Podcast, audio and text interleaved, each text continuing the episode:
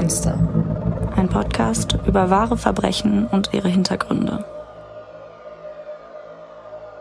Hallöchen. Hallo und willkommen zurück zu einer neuen Folge. Ich bin Maren. Und ich bin Stefanie. Hallo. Jetzt bist du ich. Wie geht es dir, Maren? Ähm, ganz gut, würde ich sagen. Dein Blick in mein Gesicht sagt, glaube ich, was anderes. Also es ist halt noch früh am Morgen, ne? Aber. Eine schlaflose Nacht liegt hinter mir. Ah, okay, so genau wollte ich es jetzt gar nicht wissen. Oh, nein, ich lag nur wach Ach so, ja, klar. und habe an die Decke gestarrt. Spannend. I know. Ich hatte wieder mal schlimme Albträume, aber darum soll es jetzt hier gar nicht gehen. Genau. Ähm, keine Albträume vom Erwachsenwerden zumindest. Worüber Ja. wir in unserer letzten Folge gesprochen haben. Und ich fand es lustig, wie viele hm, unterschiedliche Sichten es dazu gibt, ab wann man erwachsen ist. Ja, manche Leute haben damit mit einer, auf, also darauf mit einer ganz klaren Zahl geantwortet. Manche Leute so 20, 21, 30, wenn man zu Hause auszieht. Aber ich finde, kann man das so verallgemeinern? Aber ich finde es auch witzig, wie unterschiedlich da die Auffassungsweisen sind oder ab wann sich manche Leute erwachsen fühlen. Ja, halt auch so voll spezifische Sachen.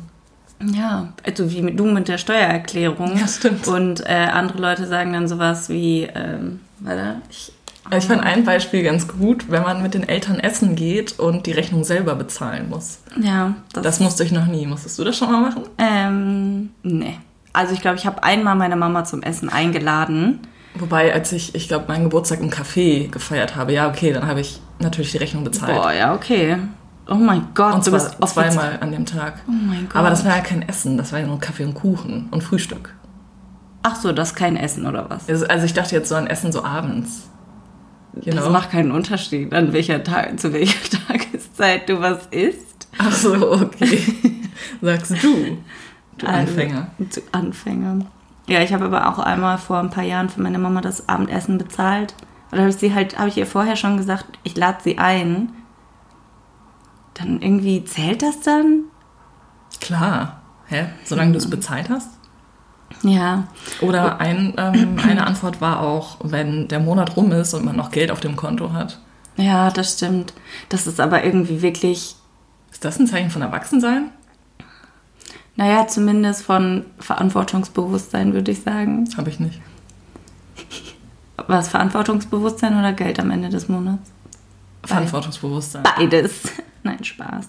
Ähm, eine ähm, Antwort hat mir auch gut gefallen. Ab dem Zeitpunkt, an dem man zueinander passendes Besteck für mehr als eine Person besitzt. Um, manche Leute sagen, man ist erwachsen, sobald man Kinder hat. Ja, das auf jeden Fall. Das ist ein ganz.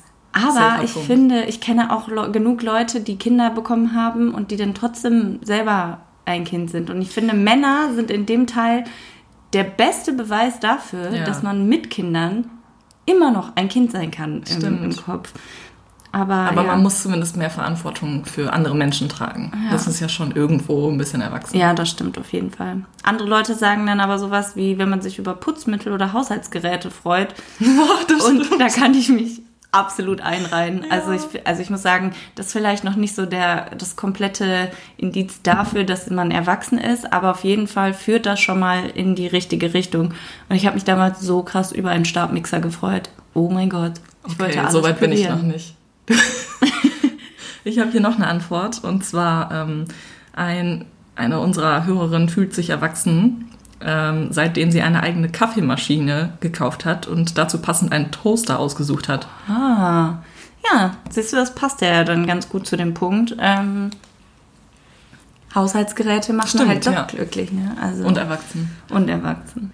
Manche Leute sagen nämlich auch, dass man niemals oder hoffentlich niemals erwachsen wird, egal wie alt man ist. Ich glaube, das ist wahr. Ich hoffe das auch. Ich bin nicht bereit.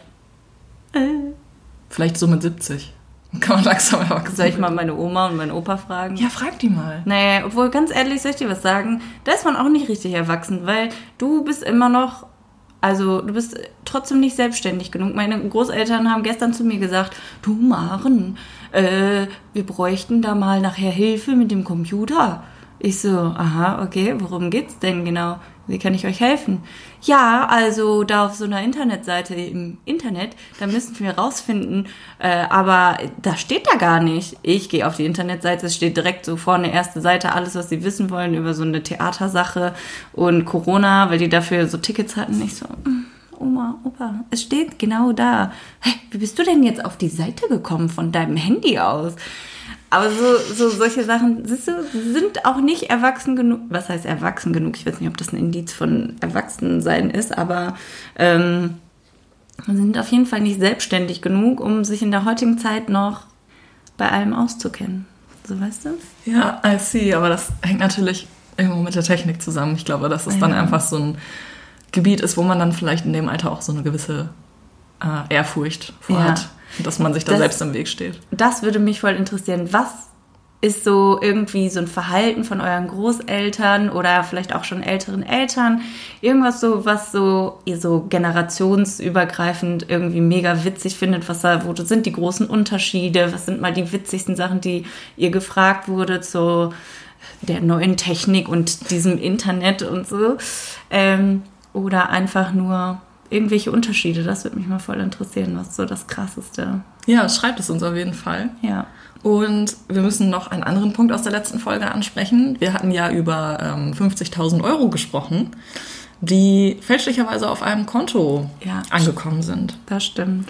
Und wir hatten uns gefragt, ob einer von euch vielleicht weiß, ähm, ja, wie sich das verhält, wenn wir jetzt mal irgendwie eine Million aus Versehen bekommen würden, ob wir die dann zurückgeben müssen oder damit durchbrennen können. Und wir haben tatsächlich viele Antworten bekommen und die überzeugendste und fundierteste fand ich jetzt von Tina. Die arbeitet nämlich bei der Bank und zwar in der Betrugsabteilung. Und deswegen denke ich mal, dass sie sich da ganz gut auskennt. Ja, vielleicht.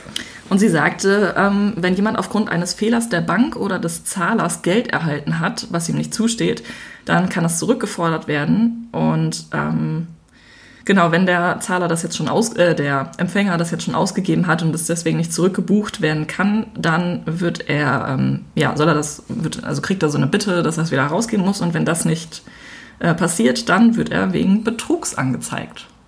Also es ist tatsächlich Betrug, wenn du das Geld einfach behältst. Macht Sinn auf jeden Fall.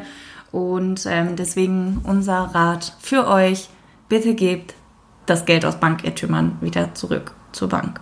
Ja, oder ihr flüchtet damit halt irgendwo hin, wo man euch nicht finden kann. Das wäre auch noch eine Möglichkeit. Wo es warm ist, wo man mit einem Cocktail am Strand war auch gehen kann. mein Bild mit einem Cocktail mit so einem kleinen Schirmchen drin. Ja. Wie so eine Hängematte. Ja, Ähm, so viel dazu. Ich glaube, wir haben jetzt auch genug geplaudert. Ja, das reicht jetzt auch erstmal. Und ne? starten mit dem Fall. Äh, übrigens, das ist unsere 15. Folge. Woo! Mini-Jubiläum. 15 ist meine Lieblingszahl außerdem. Oh ja. I love it. Das ergibt Sinn. Es ergibt Sinn. Ähm, ja, wie gesagt, 15. Folge und wie ihr wisst, haben wir in jeder fünften Folge ein Special. Was bedeutet, dass der Fall nicht aus Deutschland kommt, sondern irgendwoher aus der Welt. Und deiner kommt, Trommelwirbel, aus? Frankreich! Aus Frankreich? Frankreich. Frankreich. Man kennt es. Ja, ähm, ich hoffe, du bist bereit. Ich hoffe auch. Let's get it. Gefährliche Straße steht auf dem Schild im französischen Chevalin.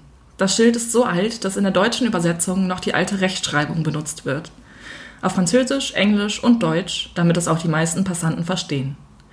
Nicht, dass hier in dem kleinen Örtchen mit 207 Einwohnern besonders viele Fremde vorbeikommen. Nur ab und zu verirren sich Wanderer und Radfahrer hierher, die das Alpental für ihre Ausflüge nutzen. Die Straße ist so eng, dass sich entgegenkommende Autos hier gar nicht ausweichen können. Rechts und links ist der Weg unbefestigt, hier müssen die Fahrer sich konzentrieren. Doch am 5. September 2012 lesen gleich mehrere Menschen das Schild, das den Anfang der Route de la Combe de Ir bildet. Verzeihung, Französisch ist nicht so meine Stärke. Ah, so schön gemacht. Ja. Unter anderem Saad Al-Hili, ein 50 Jahre alter Familienvater, der sich seine Tochter zuliebe in die Gegend verirrt hat. Hier ist es ländlich, grün, einsam. Saad, der am Steuer seines weinroten BMW sitzt, mag die Inschrift auf dem Schild zur Kenntnis genommen haben. Doch wie gefährlich diese Straße in den französischen Alpen wirklich für ihn und seine Familie werden würde, konnte er zu diesem Zeitpunkt noch nicht ahnen. Erst wenige Tage zuvor war die Familie Al-Hili mit dem BMW und dem angehängten Wohnwagen in Dover auf die Fähre gefahren. Das Wetter dort war noch angenehm warm, aber bedeckt. Zusammen mit der Schwiegermutter fährt die Familie in den Urlaub. Im Auto ist es voll. Saad sitzt am Steuer, seine Frau Iqbal neben ihm. Auf dem Rücksitz krabbeln sich die Schwestern Zeynep, sieben, und Sina, vier, und neben ihnen blickt Iqbals Mutter Sohaila al-Alaf aus dem Fenster. Nur wenige Stunden später kommen sie in Calais an und setzen ihre Reise fort, bis zu einem Campingplatz am Ufer des Lac d'Annecy. Die britische Familie mit irakischen Wurzeln will hier einige Tage bleiben und die Ferien ausklingen lassen. Mit ihrem Wohnwagen beziehen sie eine Parkfläche und bauen ihr Vorzelt auf. Am Mittwoch, die Ahilis sind nun schon fast eine Woche in Frankreich, wendet sich Saad an seine Tochter Zeynep. Was möchtest du heute machen? fragt er sie. Wir können zum Shoppen nach Annecy fahren oder wir gehen im Wald spazieren. Die Siebenjährige überlegt nicht lange. Sie möchte in den Wald. Also steigt die ganze Familie ins Auto. Sie machen einen Ausflug. Saad erkundigt sich vorher bei einem Angestellten des Campingplatzes, wo man in der Gegend am besten im Wald spazieren kann. Dann geht es los. Auf einem Waldparkplatz an der Route de la Comte d'Ir hält Saad schließlich an. Er steigt aus, bewundert vielleicht die Landschaft oder versucht herauszufinden, ob hier wirklich der beste Platz zum Parken ist. Da kommt ein Mann auf einem Rennrad vorbei, hält ebenfalls an. Da Saad sehr kommunikativ ist und leicht mit Fremden ins Gespräch kommt, spricht er den Mann vielleicht an, befragt ihn zu seinem Rad. Der Radler heißt Sylvain Mollier. Er wohnt in der Gegend und ist gerade erst zum dritten Mal Vater geworden. Auch Zeynep ist ausgestiegen. Der Rest der Familie wartet noch im Wagen. Ob der Waldspaziergang jetzt endlich losgeht, könnte die Siebenjährige ihren Vater gefragt haben. Niemand von ihnen bemerkt die Gestalt, die sich im Gebüsch versteckt hält. Und dann bricht die Hölle los.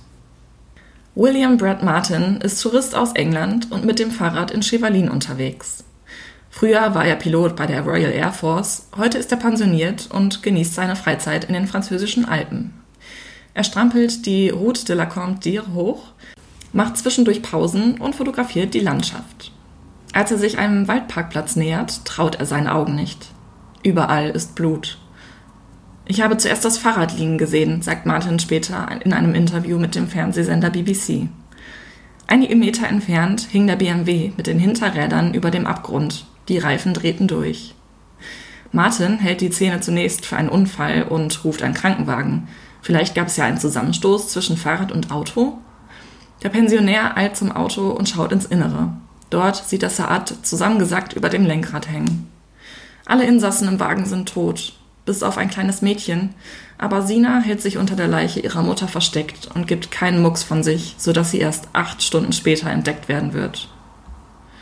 Was Martin jedoch bemerkt, sind die zahlreichen Einschusslöcher in der Frontscheibe des Wagens und an den Leichen selbst. Das war kein Unfall. Zeynep, die schwer verletzt, aber noch am Leben ist, torkelt plötzlich auf den Fremden zu. Die Siebenjährige ist über und über mit Blut bedeckt und kaum bei Bewusstsein. Martin kümmert sich um sie, bis endlich der Notarzt eintrifft. Auch die Polizei ist bald zur Stelle. Vier Menschen mussten an diesem Tag in den französischen Alpen sterben. Die beiden Kinder überlebten nur durch Zufall. Zeynep wurde einmal in die Schulter geschossen, bevor der Täter ihr scheinbar mit dem Griff seiner Waffe so heftig auf den Kopf schlug, dass sie fast das Bewusstsein verlor. Dass es sich um Mord handelt, ist klar. Doch als die Ermittler auf dem einsamen Waldparkplatz eintreffen, ahnen sie noch nicht, welche Rätsel ihnen dieses Verbrechen aufgeben wird. Die Untersuchung startet sofort. Routinemäßig versuchen die Polizisten, alle offenen Fragen abzuarbeiten. Wer hat geschossen? Was war das Motiv? Welche Verbindung besteht zwischen der britischen Familie und dem ortsansässigen Radfahrer? Wieso kamen die Alhilis ausgerechnet hierher, an diesen einsamen Ort? Zeugen gibt es keine. Einzig und allein die Kinder könnten etwas gesehen haben, doch Sina hatte sich sofort im Fußraum des Wagens versteckt und Zeynep ist so schwer verletzt, dass sie von den Ärzten in ein künstliches Koma versetzt werden muss und wochenlang nicht befragt werden kann. Die Polizei untersucht den Tatort gründlich. Zunächst nehmen sie sich die vier Leichen vor. Alle Opfer wurden mehrfach getroffen, der Radfahrer Mollier sogar fünfmal. Doch eines haben alle gemeinsam. Sie haben zwei Kugeln im Kopf. Möglicherweise wurde Mollier zuerst getroffen. Saad, der ausgestiegen war, reagierte panisch auf die Schüsse und sprang wieder in den Wagen, um diesen rückwärts aus der Schusslinie zu fahren. Dass seine Tochter Zeynep dabei noch neben dem Auto stand, könnte er in seiner Panik übersehen haben. So erklären sich die Ermittler die ungewöhnliche Position des Wagens, der halb über dem Abgrund hängt. Auch dafür, dass der Schütze Zeynep nicht auch noch erschossen hat, haben die Kommissare eine Begründung. Dem Schützen sind vermutlich die Patronen ausgegangen. Deshalb schlug er mit dem Lauf seiner Waffe auf ihren Kopf. Auch ähm, Iqbal, also Saads Frau und ihre Mutter sind tot im Auto. Bald schon stoßen die Polizisten auf Patronenhülsen im Gebüsch. Von hier aus muss der Schütze gefeuert haben. Auf diese Weise lässt sich auch feststellen, welche Waffe der Täter benutzt hat. Es handelt sich um eine ziemlich untypische Pistole, nämlich eine Luger P06. Dabei handelt es sich um eine ziemlich alte Waffe, die im Ersten Weltkrieg in der Schweiz benutzt wurde. Wir posten euch die Tage ein Bild davon bei Instagram, damit ihr euch etwas darunter vorstellen könnt. Also die sieht wirklich so richtig alt aus. Wie so ein, ich stelle mir irgendwie so einen Revolver vor, wie ja, aus so einem Western. Nicht, ja. Aber es, es, sieht schon wirklich sehr ja. urig aus. Die Anzahl der Patronenhülsen, die gefunden wurden, variiert, je nachdem, welchem Medium man Glauben schenken will. Die Rede ist von zwischen 21 und 25 Hülsen. Ich muss sagen, dass ich es ziemlich schade finde, dass man äh, da keine klare Zahl hat, weil das schon wichtig ist irgendwie für die Ermittlungen. Aber ja, irgendwie scheinen da irgendwelche Zeitungen das durcheinander gebracht zu haben oder so. Und deswegen Aber letztendlich, also ich hoffe ganz stark, dass die Polizei wenigstens weiß, wie viele es sind. Da gehe ich mal von aus, ja, aber die, also es gibt halt, natürlich haben da ganz viele Leute ja. darüber berichtet, ganz viele Zeitungen und es sind halt unterschiedliche Angaben. Okay. Also ziemlich ja. doof. Manchmal ja. haben die Töchter auch andere Namen. Was? I don't know. Okay. Maren, lass uns kurz Ermittler spielen. Oh. Was sagt uns das Tatverhalten über den Täter und was glaubst du, nach was für einem Menschen die Polizei jetzt suchen muss? Auf jeden Fall würde ich sagen, nach jemandem, der vielleicht generell irgendwie einen Hass auf Menschen hat und irgendwie, also ich gehe auch davon aus, dass er da ortsansässig ist, nicht, dass das einfach so ein Touri, Touri ist oder sowas. Vielleicht irgendjemand krass sadistisches auch im Sinne von direkt eine ganze Familie auslöschen und die restlichen Familienmitglieder in der Zwischenzeit da quasi bei zuschauen lassen. Aber ansonsten. Die Waffe oder die Art zu schießen? Vielleicht noch irgendwelche? Irgendjemand Altes? Vielleicht. Weil es eine alte Waffe ist? Ja, aber die wurde so 1906 produziert, also da müsste man dann schon sehr. Also, das ist eher unwahrscheinlich. ja, okay, aber vielleicht jemand. Ja, okay, da kann man ja auch natürlich auch irgendwie im Familienbesitz haben.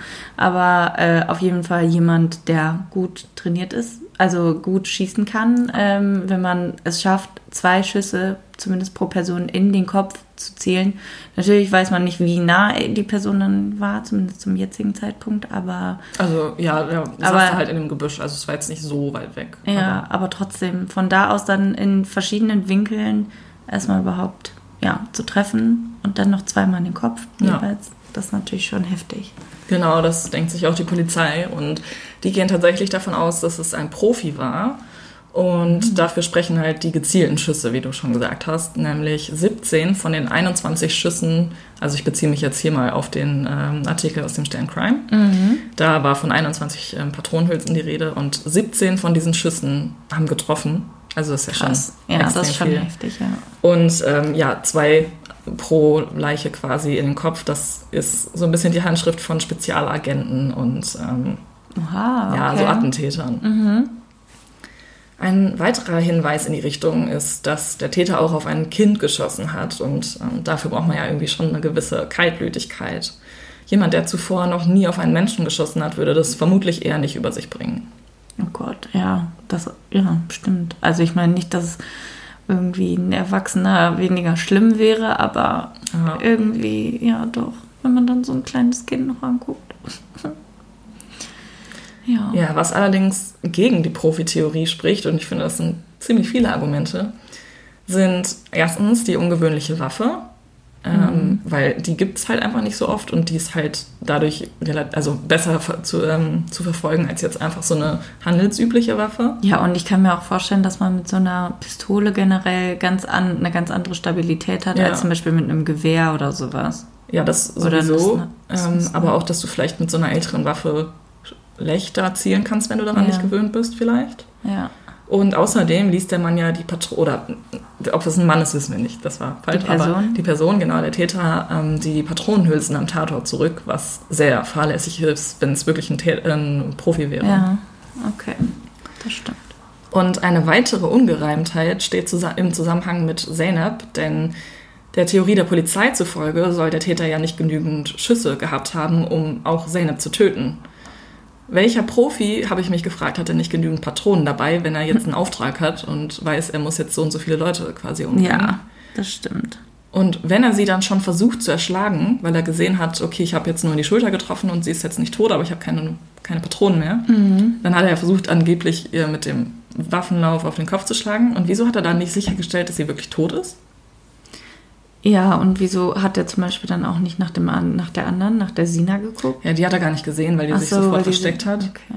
Und was mir dann noch aufgefallen ist und was ich dann einmal kurz recherchiert habe, ist, wie viele Schuss in so einem Magazin sind für diese Waffe. Ja. Und das, also da ist Platz für acht Patronen.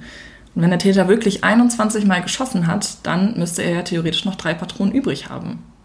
Wenn naja, zumindest drei wenn volle er Magazine drei, dabei hätte. Genau, ja. Wenn es ein Profi wäre, dann warum sollte er das nicht haben? Ja, das stimmt. Ja, aber da wissen wir, aber da wissen wir halt nicht, ob es jetzt wirklich nur 21 Patronenhülsen ja. waren, die da lagen oder nicht. Aber selbst bei 25. Ja, 25 geht auch nicht auf, aber wenn es ja. 24 wären, dann wird es halt passen. Ja. Hä? Weird. Ja. Okay. Genau, dennoch kommt die Polizei bald zu einem Schluss. Bei diesem Verbrechen muss es sich um einen Auftragsmord gehandelt haben. Aber wer sollte die Alhilis und Sylvain Mollier tot sehen wollen? Oder war nur einer der Anwesenden als eigentliches Opfer gedacht und alle anderen waren einfach nur zur falschen Zeit am falschen Ort? Die Ermittler verfolgen die Auftragsmordtheorie weiter und sehen sich dazu die Leben der Opfer genau an. Da ist zum einen Saad, der als Satellitentechniker in der britischen Luft- und Raumfahrtbranche arbeitet. Durch seinen Job hatte er möglicherweise Zugriff auf sensible Daten. Im Wohnwagen der Familie wurde später sein Laptop und ein USB-Stick gefunden, auf dem technische Schaubilder gespeichert waren.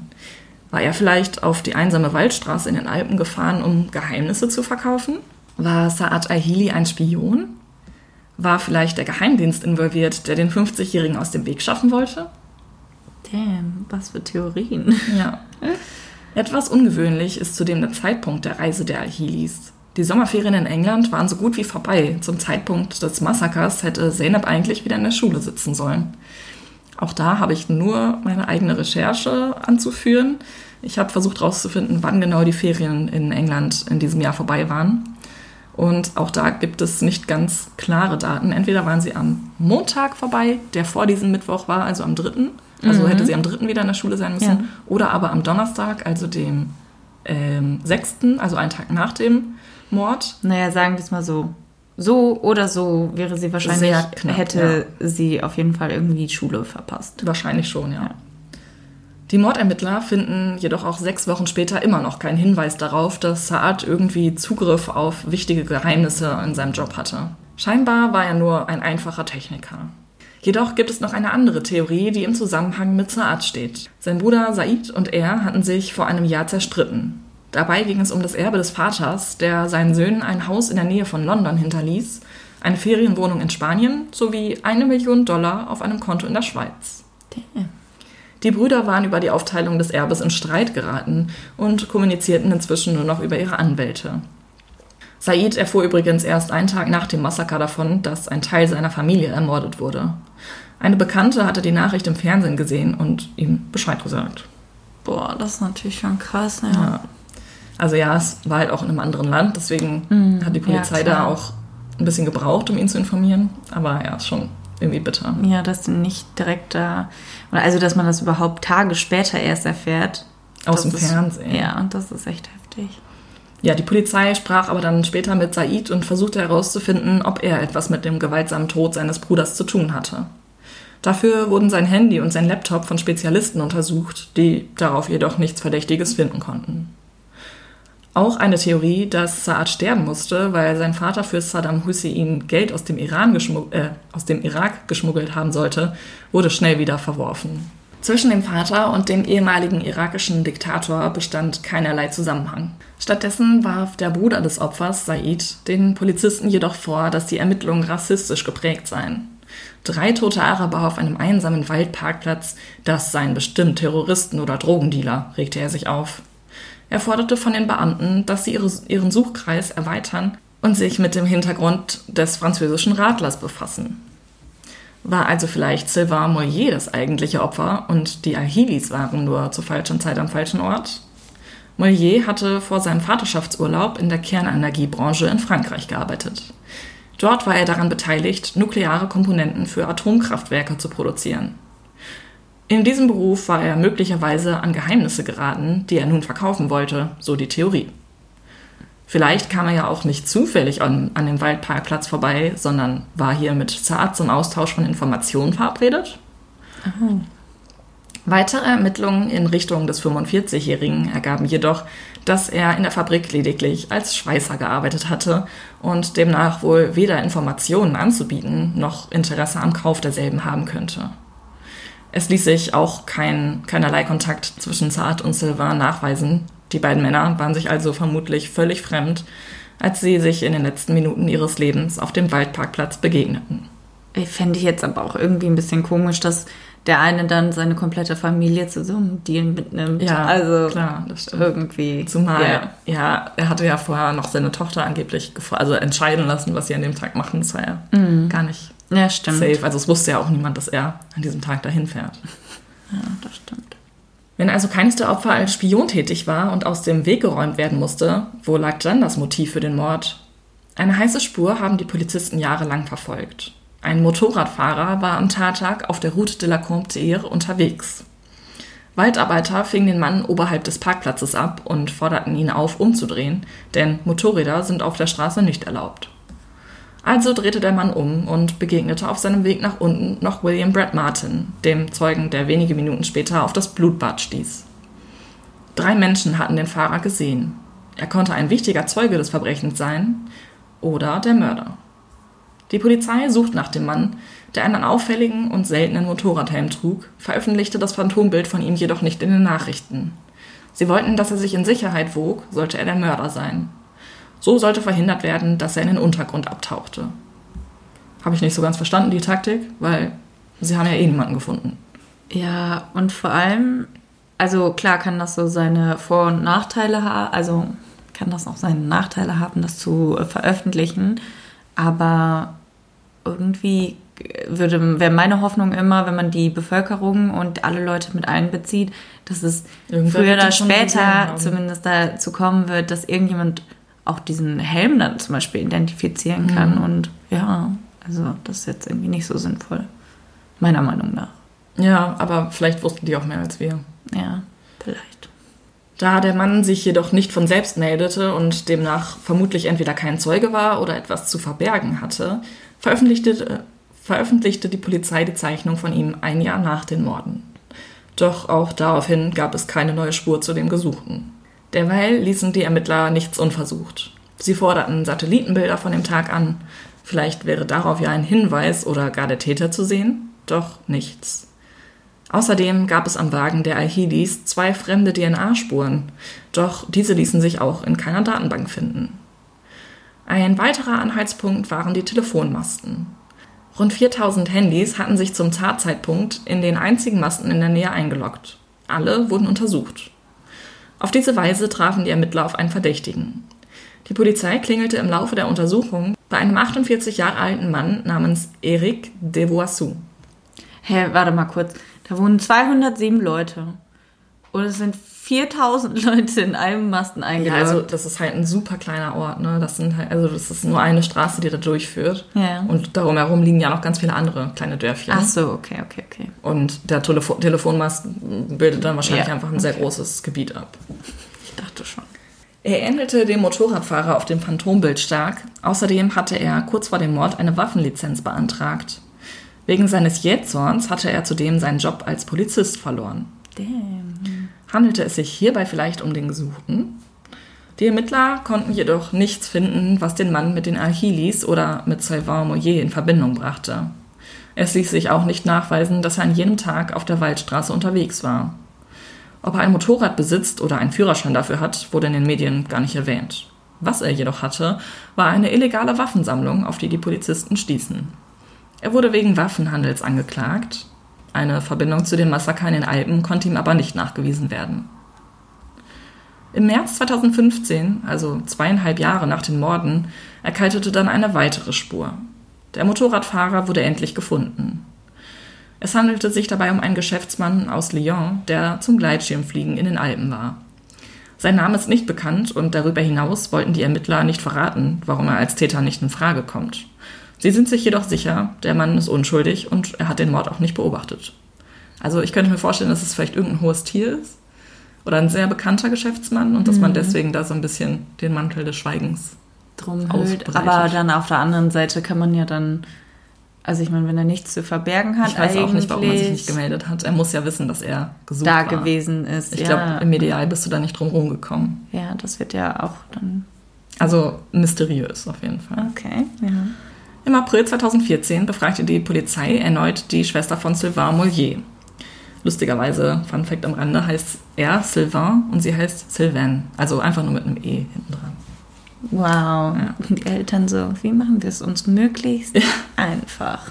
Wir wollten eigentlich nur ein Kind. Oh no. Auf die Frage, wer in ihrem Bekanntenkreis Waffen besitze, nennt sie einen Namen. Patrice Menegaldo. Mit ihm hatte sie über sieben Jahre hinweg eine Affäre. Der 50-Jährige war außerdem Mitglied der Fremdenlegion, also ausgebildeter Soldat mit guten Waffenkenntnissen. Zu Hause bewahrte er illegal einige Pistolen auf. Könnte er es auf Mollier abgesehen haben? Möglicherweise hatte Sylvain sich irgendwie in die Beziehung seiner Schwester eingemischt und den Fremdenlegionär damit wütend gemacht? Also irgendwie, also ich denke mir, wenn das nur was mit der Familie zu tun hat, dann ist es irgendwie unsinnig, dass auch der Sylvain dann mitsterben musste und andersrum genauso, wenn es um Sylvain ginge. Also da bin ich mir sicher, wenn du geplant hast, irgendwie eine, eine Partei von den beiden irgendwie umzubringen, dass du da auch einen anderen Weg gefunden hättest, als dann einfach die anderen noch mit aus dem Weg zu räumen. Das denke ich mir auch. Menegaldo wurde nach dem Gespräch mit Molliers Schwester routinemäßig befragt, von der Polizei jedoch nicht als auffällig eingestuft. Zu keinem Zeitpunkt stand er unter Mordverdacht, denn trotz der geheimen Beziehung schien er keinerlei Motiv für den Mord zu haben. Was dann passiert, machte die Ermittler jedoch stutzig. Zwei Monate nach dieser Befragung nahm Menegaldo sich das Leben. In seinem Abschiedsbrief schrieb er, dass er es nicht ertragen könne, unter Mordverdacht zu stehen. Doch das Seltsame daran ist, dass er ja gar nicht unter Verdacht stand. Und wieso sollte er dann nach der Befragung zwei Monate warten, bevor er Suizid begeht? Möglicherweise war er ja doch der Täter und psychisch labil? Zwei Jahre nach dem Mord gab es einen neuen Ermittlungsansatz, der aber bald im Sande verlief. Durch Zufall kam heraus, dass Saad nicht Iqbals erster Mann war. Sie war schon 1999 für ein Jahr verheiratet und zwar mit einem Amerikaner, nicht mit einem Moslem. Also nicht, dass Amerikaner nicht auch Moslems sein können, aber er war halt keiner. Okay. Jimmy T war, genau wie Iqbal, Zahnarzt. Die beiden schienen jedoch nur aus praktischen Gründen geheiratet zu haben. Iqbal wollte eine Green Card für die USA bekommen. Nach etwa einem Jahr reichte es ihr dann aber und sie beendete die Ehe mit dem älteren Jimmy. Sie wollte eine richtige Familie, sie wollte Kinder. In Dubai hatte sie kurze Zeit später dann Saad kennengelernt. Das wirklich Mysteriöse an dieser Spur ist das. Jimmy T war am 5. September 2012 in seinem Antiquitätenladen in den USA, als ihm plötzlich übel wurde. Mit dem Auto wollte er nach Hause fahren, doch nach wenigen Metern rollte der Wagen plötzlich nach rechts von der Straße herunter und blieb stehen. Jimmy hing tot über dem Steuer. Herzinfarkt. Er starb also am gleichen Tag wie seine Ex-Frau Iqbal. Zufall? Wahrscheinlich schon. Jimmy war 60 Jahre alt, hatte Übergewicht und Bluthochdruck. Außerdem war er Raucher. Medizinisch betrachtet ist es also nicht völlig unwahrscheinlich, dass diese Kombination für ihn tödlich wurde. Dennoch ist der Zeitpunkt seines Todes schon höchst merkwürdig. Vielleicht hat er noch eine telepathische Verbindung zu ihr und hat sie trotzdem noch geliebt. Who knows? Falls er sie je geliebt hat. Tja. Übrig bleibt noch eine letzte Theorie, die am unbequemsten für die Ermittler ist. Der Schütze hatte seine Opfer nicht ausgesucht, er tötete die britische Familie und den Radler rein zufällig. Das bedeutet, es bestünde kein Zusammenhang zwischen den Anwesenden und es hätte jeden treffen können. Diese Theorie wird deshalb totgeschwiegen, weil sie bedeuten würde, dass ein gestörter Mörder weiterhin auf freiem Fuß ist und jederzeit wieder töten könnte. Und das in einer bei Urlaubern beliebten Region. Doch jetzt, gut acht Jahre nach dem Vielfachmord in den französischen Alpen, können wir rückblickend sagen, dass es anschließend zu keinem vergleichbaren Verbrechen in der Gegend gekommen ist. Es scheint also unwahrscheinlich, dass der Täter, sollte er nur aus Mordlust auf die Passanten geschossen haben, diesen Rausch nicht ein weiteres Mal spüren wollte. Bis heute ist der Vierfachmord in den französischen Alpen also ungeklärt. Und die Polizei hat nie einen Täter gefunden und es gibt keine heiße Spur mehr. Wie traurig. Entschuldigung. Oh, ein Cold Case. Ja, ein Cold Case. I don't like it. Also, lass uns drüber sprechen. Welche Theorie ähm, oder was denkst du zu den einzelnen Theorien so? Was sind deine Gedanken? Ähm, also, dass da irgendjemand terroristische Sachen irgendwie geplant hat, nur weil man irgendeine Abstammung hat, ist ja wohl mal völliger Quatsch. Dann glaube ich jetzt nicht daran, dass die beiden sich irgendwie also kannten und da irgendwelche Infos austauschen wollten. Glaube ich tatsächlich nicht. Vor allem, so wie sich mir das jetzt dargestellt hat, war es ja so, dass die da angehalten haben, kurz. Und dann kam der andere Radfahrer auch dazu. Und dann ging alles ganz schnell. Also da war jetzt nicht lange irgendwie ein Gespräch Nee. und Mhm. äh, dann waren schon alle tot quasi. ja, das hat ungefähr vier Minuten gedauert. Okay, also ähm, könnte es vielleicht sonst trotzdem so gewesen sein, dass sie sich irgendwie kannten und vielleicht irgendwie das selber in Auftrag gegeben haben? Dass sie Das- ihren eigenen, also den Mord an sich selber in Auftrag gegeben haben, oder was? Ja, weiß ich ja nicht. So, also vielleicht wollte irgendjemand so Mordsharing gemacht oder sowas. Haben so gedacht, so komm, ein Auftragsmord. Aber der eine war ja gerade erst Vater geworden. Wieder. Und also ja, kann man dann nicht trotzdem. Guck mal, das, das ist jetzt ein bisschen verrückt, aber ähm, stell dir mal vor, du hast nicht die, zum Beispiel nicht mal die eigene Kraft und äh, den Willen dazu, dich umzubringen, aber du willst eigentlich doch Suizid begehen. Ich glaube, dass so ein Suizid vielleicht manchmal für die Angehörigen schwerer, schwerer zu verarbeiten ist, weil sie sich dann vielleicht fragen, hätte ich noch was tun können, bla bla bla.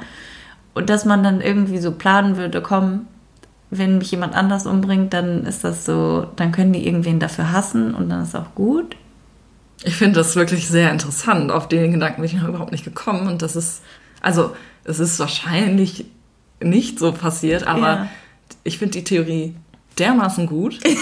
Stell dir mal vor, Saad oder, ja, Saad hätte jetzt geplant, okay, irgendwie er will sein Leben oder das Leben seiner ganzen Familie beenden. Es gibt ja diese. Familienauslöscher. Ja, Ähm, es ist jetzt nicht bekannt, irgendwie, ob er depressiv war oder so. Ja. Aber schon alleine, dass er noch mit seiner Familie da war, obwohl die Schule eigentlich Begonnen mehr oder weniger hat, schon ja. begonnen hat und sich vielleicht mit seiner Familie noch eine schöne Zeit machen wollte. Also das ist sehr spekulativ jetzt, aber ich finde, das spricht dafür, für diese Theorie. ein sehr. Ja, Ja. schon, dass er einfach, weißt du, zum Beispiel wie bei dem äh, Fall mit dem Mann, der seine Frau verbrannt hat, der wollte ihr ja auch zum Schluss nochmal Ja. eine schöne Zeit machen.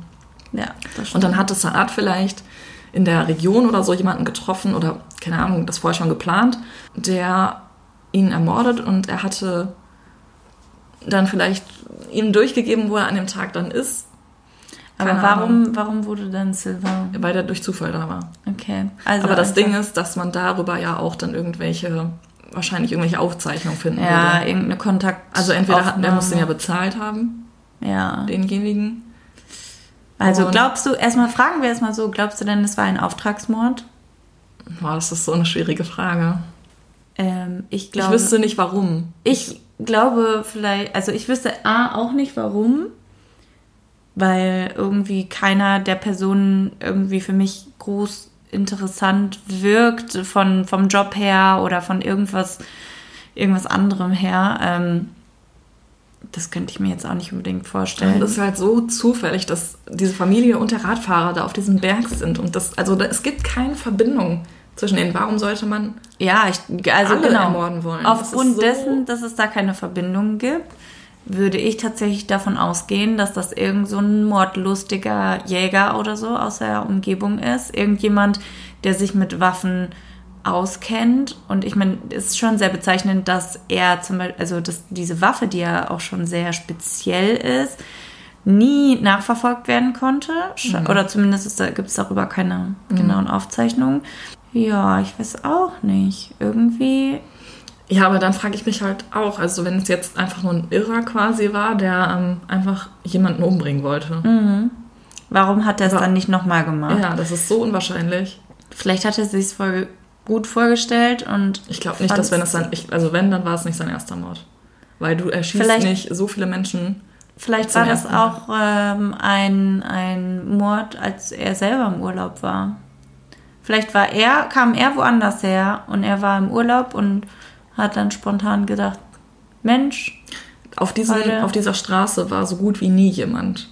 okay. Die war wirklich so einsam und verlassen. Ähm, und das alleine, dass er sich da im Gebüsch versteckt hat und gewartet hat, ist ein Zeichen, finde ich, dafür, dass es jemand war, der sich da, der da schon mal war vorher. Ja, der da zumindest ortsansässig irgendeiner Form ist. Ja, weil, also die in, der, in diesem Artikel im Stern Crime, den ich gelesen habe, ähm, der eine meiner Informationsquellen war zu dem Fall, da geht der Reporter oder die Reporterin Jahre später nochmal quasi an den Tatort und will da mit dem Auto hochfahren und merkt halt, dass da irgendwelche Bäume quasi die Straße versperren und dann fragt er da nochmal nach in der Verwaltung und ob da irgendwie ein Sturm war und dass die Bäume umgeknickt werden und wann die dann freigeräumt werden und dann sagt die Frau da, ja, wir haben ja keine Eile, da fährt ja quasi nie jemand hoch. Also es ist wirklich so verlassen, dass du als Mörder, ohne zu wissen, dass da jemand vorbeikommt, da würdest du eher woanders hingehen, wenn du jetzt Bock hast, jemanden umzubringen. Weil du gar nicht weißt, ob da jemand kommt jemals. Ja, okay, das macht natürlich dann Sinn. Was ist mit der Theorie, mit dem, mit diesem Motorradfahrer, der irgendwie Geschäftsmann ist? Also ich finde, da ist sehr interessant, dass da nie weitere Infos zu kamen. Richtig Ob das strange. vielleicht wirklich jemand, äh, ja, ein wirklich hohes Tier war und die irgendwie geschmiert wurden, die Polizei oder sowas. Oder zumindest, dass der irgendwas quasi gegen die in der Hand hat oder dass sie irgendwas nicht anwenden können. Ähm, keine Ahnung. Ich, also ich fand halt auch lange Zeit war dieser Motorradfahrer wirklich der, die beste, der beste Ja. Anhaltspunkt, weil das war der einzige Mensch, der da außer denen noch war oder gesehen wurde. Ja. Und ich finde die Tatsache, dass er so lange nicht Mhm. identifiziert werden konnte oder sich nicht selber auch gemeldet hat, ja. sehr mysteriös. Auf jeden Fall. Also ich glaube, dass wir da, dass uns da einige Informationen fehlen, Ja. die die Polizei Ja. für sich behält. Ja. Ähm, was noch halt eine andere Theorie ist, beziehungsweise sich auf diesen fremden Legionär bezieht, Mhm.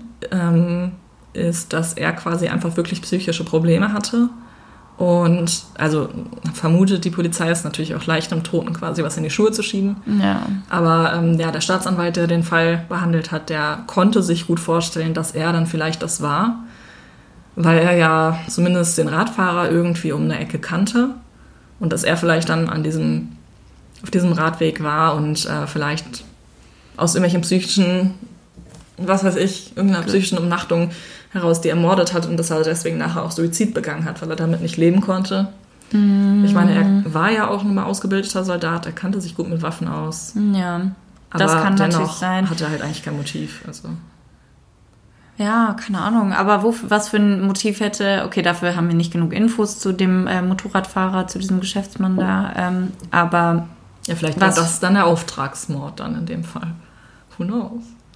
Ja, also ich äh, gehe auch tatsächlich eher nicht wirklich in die Richtung, dass ich sage, dieser Legionär, fremde Legionär war das, weil ich kann mir schon vorstellen, wenn man vielleicht so generell ist ja oft so, dass Soldaten, die nicht mehr äh, irgendwo im Dienst sind, dass sie ähm, danach psychisch stimmt. irgendwie geprägt sind und dass er dann vielleicht nach der Befragung das viel größer gemacht hat und ganz anders empfunden hat, als es eigentlich war. Ja, das kann sein. Und dass er dann vielleicht ja, vermutet hat, dass man ihn unter Verdacht stellt, obwohl es eigentlich gar nicht so war. Ich meine, müsste ja, er ja auch eigentlich gemerkt haben, wenn ihn nicht weiter jemand immer und immer wieder befragt. ja. Ja, aber vielleicht hat ihm das nochmal so den letzten Rest, so den Funken gegeben, dass Ja, er gesagt hat, ich möchte dieses Leben nicht mehr. Hatte vielleicht Angst davor, dass die nochmal wieder kommen und äh, irgendwie dann irgendwas so Ihm und so gedreht haben. Genau, und ihm das dann unterschieben wollen, ja, Ja. unterjubeln wollen. Ähm, eine andere Theorie, also dass irgendwie der Geheimdienst oder sonst was in, in, involviert war, Ja, aber warum? kann ich mir, also kann ich mir eigentlich schon vorstellen, aber aufgrund der, der Tatortlage kann ich es mir dann eben doch nicht vorstellen. Weil wenn der Geheimdienst involviert wäre, dann würde ich erstens denken, dass der schlau genug wäre, entweder, dass es gar nicht entdeckt wird oder dass es für einen Unfall gehalten wird. Also ich glaube nicht, dass man das dann als Mord erkannt hätte, wenn mhm. da jemand hintersteckt, der wirklich so professionell ist. Und er hätte auch niemals die Patronenhülsen zu, äh, zurückgelassen. Ja, das stimmt. Und meine Frage jetzt, glaubst du, dass das eher ein Mord war, dass, der sich auch eigentlich eher an den Sylvain oder an die Familie richten sollte? Oder und dass dann halt der, der übrige Part quasi, ich sag mal, ein Kollateralschaden war? Oder glaubst du, dass das schon irgendwie in Verbindung steht? Nee, ich glaube nicht, dass es eine Verbindung zwischen den beiden gibt eigentlich. Ja, also Aber, sehr unwahrscheinlich. Also ich könnte mir eher vorstellen, glaube ich, dass es, wenn jemand gezielt jemanden umbringen wollte, dass es der Radfahrer war und dass die britische Familie da quasi aus Versehen einfach nur dabei mhm. war. Nur, wie du schon gesagt hast, eigentlich hätte man dann auch einen anderen Moment finden können, wo man einfach nur den Radfahrer dann umbringt und die ja. Familie halt, ja, verschont. Verschont, genau. Gab es irgendwelche weiteren Infos eigentlich noch ähm, zu den zwei Mädchen, die dabei waren? Weil ich meine, gut, das eine Mädchen, die Sina, die hatte sich ja im Fußraum da versteckt, aber die andere äh, ist ja aus ihrem Koma wieder ja. erwacht. Ja, ja, genau. Die konnte nach einigen Wochen dann, ähm, also sie wurde mehrfach operiert und hatte halt wirklich super schwere Verletzungen, auch am äh, Schädel. Mhm. Und es war zwischendurch noch irgendwie befürchtet worden, dass sie für immer auf einem Auge blind bleibt. Aber dem ist, glaube ich, nicht so. Also sie konnte irgendwann dann wieder aus dem Koma geholt werden und mhm. ähm, hat sich auch erholt. Und die beiden Mädchen sind jetzt in einer Pflegefamilie oder zumindest dann, also die müsste ja jetzt auch schon, die war damals, was habe ich gesagt, sieben, sieben, und das war 2012 und das heißt, jetzt ist sie? 15. 15, ja, okay, dann ist sie wahrscheinlich immer noch in einer Pflegefamilie, aber das ist jedenfalls keine britische, ähm, Quatsch, keine muslimische Pflegefamilie. Das wurde nachher auch noch kritisiert, aber ja, die beiden sind ja eigentlich, wenn man jetzt nach der Erziehung ihrer Eltern geht, Muslime. Ja, aber das nur weil sie nicht in einer muslimischen Familie aufwachsen, heißt das ja nicht, dass sie den nee. muslimischen Glauben nicht ausleben können. Das stimmt schon. Hä? Aber ja. ja okay. Was sagst du denn eigentlich zu dem Bruder, der ähm, mit dem Erbstreit? Also glaubst du, dass der irgendwie so. ein Motiv hatte? Der wurde übrigens auch einmal kurz verhaftet, über Nacht in der Zelle gelassen, am nächsten Tag wurde er wieder freigelassen irgendwie, hm, ich weiß nicht, das gibt mir irgendwie nicht so viel. Gerade wenn ich so drüber nachdenke, habe ich es erstens schon wieder vergessen. Gut, dass du es mir jetzt nochmal ins Gedächtnis rufst. Zweitens denke ich mir so, ich glaube, da gibt es auch andere Möglichkeiten, um nicht die gesamte Familie auszulöschen. Und dann wartet man auch nicht in einem Gebüsch am Arsch der Welt. Also er konnte das eh nicht sein, weil er war ja da gar nicht außer ja. Landes, aber, aber hätte ich, ja in Auftrag geben können. Ja, also ich glaube generell, das mit diesem Auftrag, das ist halt einfach Bullshit, weil das ist halt einfach, das ist so weird. Du kannst doch nichts in Auftrag geben, was sich zum Beispiel dieses, hätte jetzt die, die kleine Zeynep gesagt, hey, ich möchte heute shoppen gehen, dann wären die nach äh, Annecy gefahren. Ja. Und dann wäre das nicht passiert. Ja. Und dann wäre vielleicht trotzdem noch der Sylvain irgendwie mit dem Fahrrad da vorbeigekommen, weil er da öfter vorbeikommt. Vielleicht war es ja auch irgendjemand Granteliges, Altes, äh, der irgendwie da befürchtet hat, dass die Leute, die da vorbeikommen, ihm seine Natur oder sowas kaputt machen und dass er denen eine Lektion erteilen wollte. Das war auf jeden Fall eine sehr blutige Lektion. Ja. Kurze Frage, wieso ähm, hing das Auto denn da so halb vom Abgrund? Also ähm, Saad hat anscheinend versucht, dann rückwärts zu fliehen und ja. ähm, ist dabei ja, halb ist, Also hat wahrscheinlich das Ende der oder den Abhang nicht gesehen. Ja. Und die Reifen hatten sich dann auch irgendwie festgefahren und so. Er ist dann nicht mehr von der Stelle ah, okay. gekommen. Gut. Ja. Hm so viele Ansätze. Ja, das ist halt so krass. Es ist einfach wie, als hätte es ein Krimi-Autor geschrieben, wirklich, finde ich. Also ich habe ja, das gelesen voll. und dachte mir, boah, okay, du musst jetzt hier sofort anfangen, irgendwas zu schreiben. Weil das ist einfach, also mit diesem Geheimdienst ansetzen und mit, es gibt so viele unterschiedliche Theorien und dann kam nachher noch heraus, zwei Jahre später, dass Iqbal ja schon mal verheiratet war und halt, mhm. das ist so, als hätte es einfach, als wäre es einfach ein fiktiver Krimi. Voll.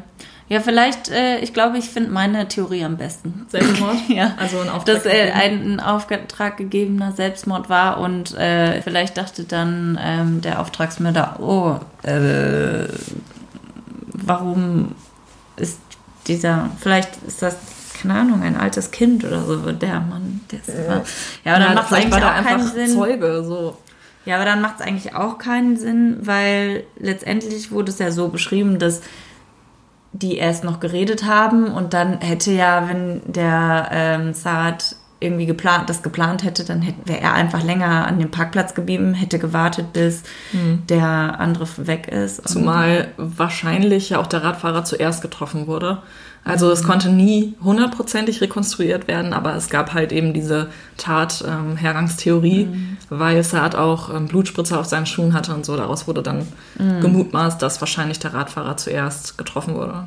Ja, also ich finde äh, zusammenfassend für mich ein Fall mit vielen Fährten, die aber irgendwie alle so Indizien dafür haben, dass da was sein könnte, aber auch viel zu viele Sachen da sind, die so Ungereimtheiten irgendwie darstellen, die man gar nicht nachvollziehen kann. Und ich finde, dass hierzu auch gar nicht genug Infos vielleicht von der Polizei rausgegeben wurden oder dass vielleicht die wichtigen Infos zu manchen ähm, Spuren vielleicht verheimlicht wurden oder irgendwie extra so ein bisschen unter der Hand gehalten wurden. Ja, ich weiß auch nicht. Ja, also ich finde es schon krass, dass jemand in den Alpen vier Leute erschießen kann und man ihn nicht findet. Ja. Ja, ich meine, es ist gut, dass das äh, nur, ich sag mal, nur vier Leute waren Dass und nicht noch noch sechs eine sein Serien, können. Serien, ja. Achso, du meinst, Ja. dass es danach Genau. nochmal weitergeht. Ja. Ja, auf jeden Fall ähm, finde ich ein krasser Fall, natürlich mit einem unbefriedigenden Ende. Verzeihung dafür. Ähm, okay. Aber ja, ich wollte den einfach unbedingt erzählen, weil ich den einfach so spannend fand, weil es gab halt immer wieder diese neuen Spuren und dann Mhm. im Endeffekt wurde halt immer wieder klar, okay, nee, ist halt irgendwie doch einfach nur total aufgebauscht, unter anderem auch von den Medien. Ja. Ja. Ich hoffe immer wirklich einfach nur ganz inständig darauf, dass irgendwann mit der Zeit noch irgendwo was kommt und dann so vielleicht in zehn Jahren kann dann aufgeklärt werden. so wie bei Maddie weshalb. vielleicht, Ja, hoffentlich. wer weiß. Oh mein Gott. Aber ich finde es auch irgendwie verrückt, wenn manchmal dann so Fälle nach so langer Zeit endlich aufgeklärt werden, dass dann diese Spur, die dann verfolgt wurde, die zum Ergebnis geführt hat, dass es aufgeklärt wurde, aus Tatsachen irgendwie herrührt, die man vorher nie mitbekommen hat. Also die vorher nie wurde, zum Beispiel bei dem Medi-Fall jetzt, wurde dieser deutsche Typ jemals vorher in den Medien Ja. irgendwie als potenzielle Gefahr oder als potenzieller Täter in Betracht gezogen. Nicht, dass ich wüsste. Wie kommen die da jetzt auf einmal drauf? Who knows? Oh mein Gott. Ja, okay, so viel dazu. Ihr könnt uns natürlich auch gerne schreiben, was ihr zu dem Fall denkt und ob ihr irgendwelche vielleicht noch anderen Theorien habt oder welche Theorie ihr für ja am wahrscheinlichsten haltet. Oh, aber bitte, keiner sagt irgendwie was mit Aliens und UFOs oder sowas. Ich glaube, unsere Hörer sind da zumindest so, wie sagt man, down to earth, Ja, dass sie keine Aliens und UFOs einbeziehen. okay, gut. Ja, wer weiß, ne, wenn er da irgendwie im Luft- und Space-Dings Mm. da irgendwas gemacht hat, dann vielleicht wurde Verstehe. er von Aliens dahin gesucht. Ja. Mit Pistolen aus einem anderen. Nein. Ja. okay, lassen wir das. Zeitreisen könnten wir auch noch einbringen. Oh Gott. Naja, Vielleicht gut. noch ein Elevator-Game. Oh nein. Oh, nee, jetzt, also jetzt hört der Spaß auf. Jetzt hört der Spaß auf. Ja, ich glaube, es ist Zeit für einen Witz, Mann.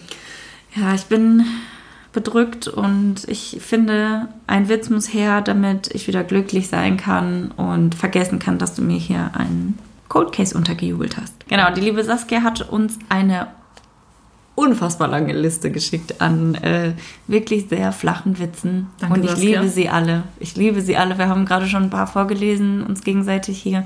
Wir haben uns fast eingepinkelt.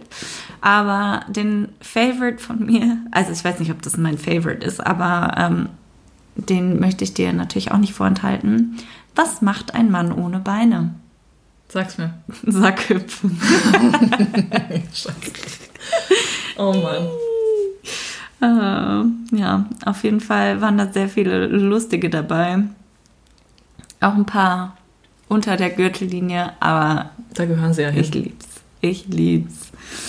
Ja, danke dir auf jeden Fall, äh, Saskia. Kannst du den bitte mit dem Tierenstreichen nochmal Also, Hackfleisch kneten ist wie Tiere streicheln.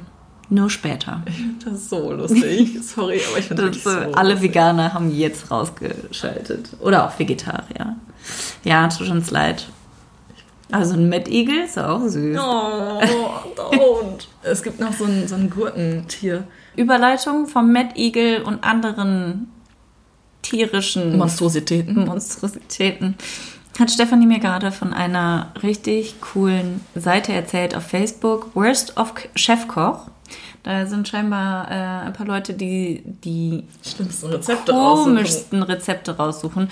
Wir finden hier Kaki-Kekse in geil. Form einer Kackwurst. Dann ein Sexsalat. Coq de deux? Was zur Hölle? Also bitte. Warte, was war das? An, am Anfang konnte man rausfinden, wie man aus einer Ananas. Ein Homer Simpson-Kopf macht. ja, genau. Und dann ganz, ganz einfach. Alter. Ja, auf jeden Fall ähm, gibt es Sehr, da sehr lustige Sachen. Sehr lustige Sachen. Ihr solltet unbedingt mal da vorbeischauen. Genau. Und danke für deinen Fall, Stefanie. Sehr gerne. Okay, ähm, ja, damit Ja. entlassen wir euch dann jetzt in euren wohlverdienten Mördermittwoch Feierabend. Ja. Hä? Gar keinen Sinn, aber ja. Aber hey. So sieht's aus. Ja, Würde es Sinn machen, wären wir nicht bei uns. So sieht's aus. wir hören uns beim nächsten Mal. Macht's gut. Tschüss. Ciao.